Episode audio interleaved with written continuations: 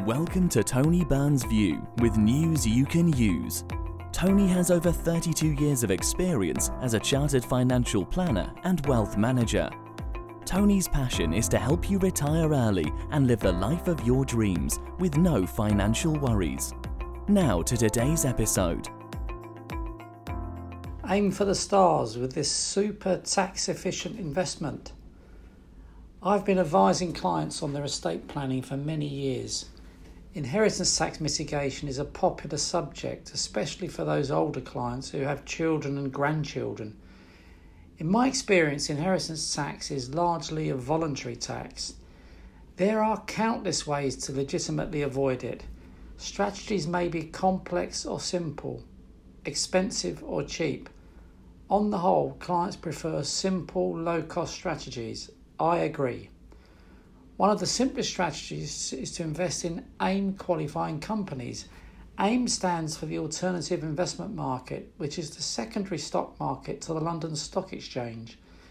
The AIM market consists mainly of smaller companies. Companies that are large enough to qualify for the main market often prefer to be listed on the AIM market because it is less expensive and there are less onerous regulations. One of the interesting features of AIM shares is that many of them qualify for 100% business relief. Business relief exempts investments in qualifying AIM companies from inheritance tax after two years of ownership.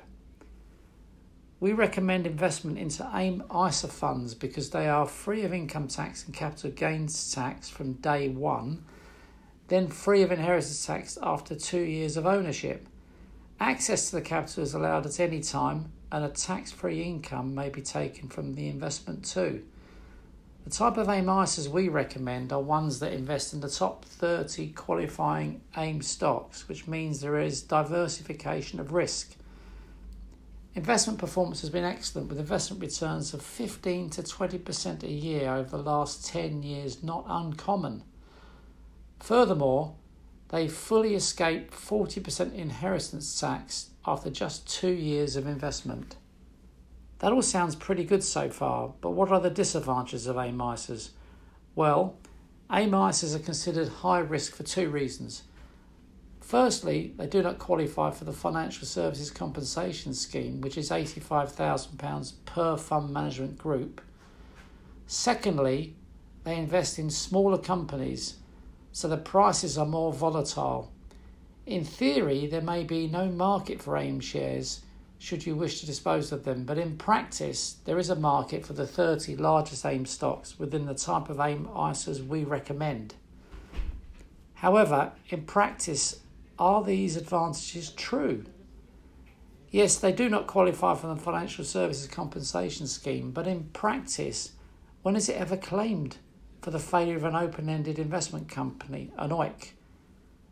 And an AIM ISA is a type of OEIC. To my knowledge, never. Is higher volatility higher risk? Well, no, actually, it isn't. Higher volatility just means higher volatility. Volatility isn't risk. Volatility is just volatility, period. Absolute loss of capital is risk. No AIM ISA fund of this type, in other words, a portfolio of the top 30 AIM ISAs, has ever failed.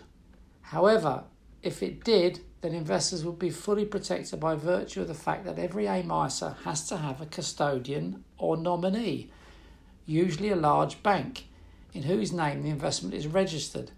That means that in the unlikely event of an AIM ISA failure, the investment could not be touched by the product provider. This protection overrides the investor compensation scheme. So, as long as you have a time horizon of, say, 10 years, and you're interested in a low cost and simple method of saving inheritance tax, then AIM ISAs may well be the solution for you. You know it makes sense.